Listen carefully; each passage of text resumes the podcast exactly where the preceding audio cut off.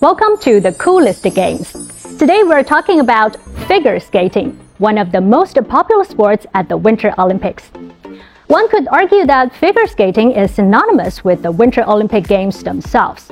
Two Americans are responsible for the major developments in the history of the sport. In 1850, Edward Bushnell of Philadelphia revolutionized the skating when he introduced the steel-bladed skates, allowing complex maneuvers and turns. Jackson Haines, a ballet master in the 1860s, added elements of ballet and dance to give the sport its grace.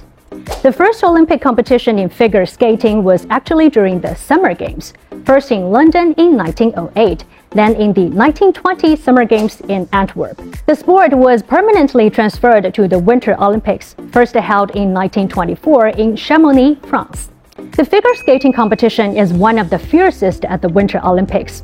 One slight error and the competitor's chances of a medal goes up in smoke. To win gold, you have to be flawless. Each event typically consists of a short and long routine that helps determine a competitor's score. Within each routine, a skater receives two sets of scores, the technical element score and the program component score. The program component score is based primarily on presentation, while the technical element score evaluates the difficulty and completion of the routine.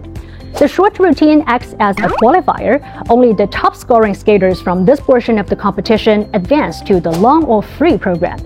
Skaters then receive a combined score from the short and free programs to find the overall winner.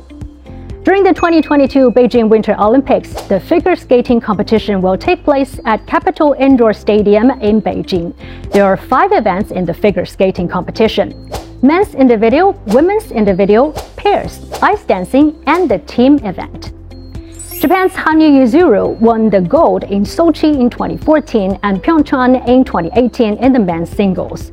The two-time Olympic champion, considered to be one of the greatest male figure skaters in history, will surely be the man to beat in Beijing as he looks for a third consecutive men's singles title, a feat not achieved since 1928. Now, here is something fun about the competition. Do you often see spectators throwing stuffed animals in the skating rink?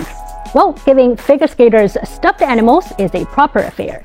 After fans throw their stuffed animals, young boys and girls known as sweepers or pixies rush onto the ice and start picking those toys up one by one.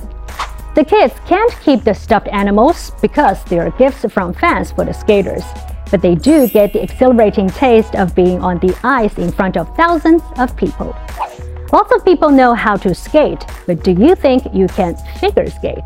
It's never too late to try.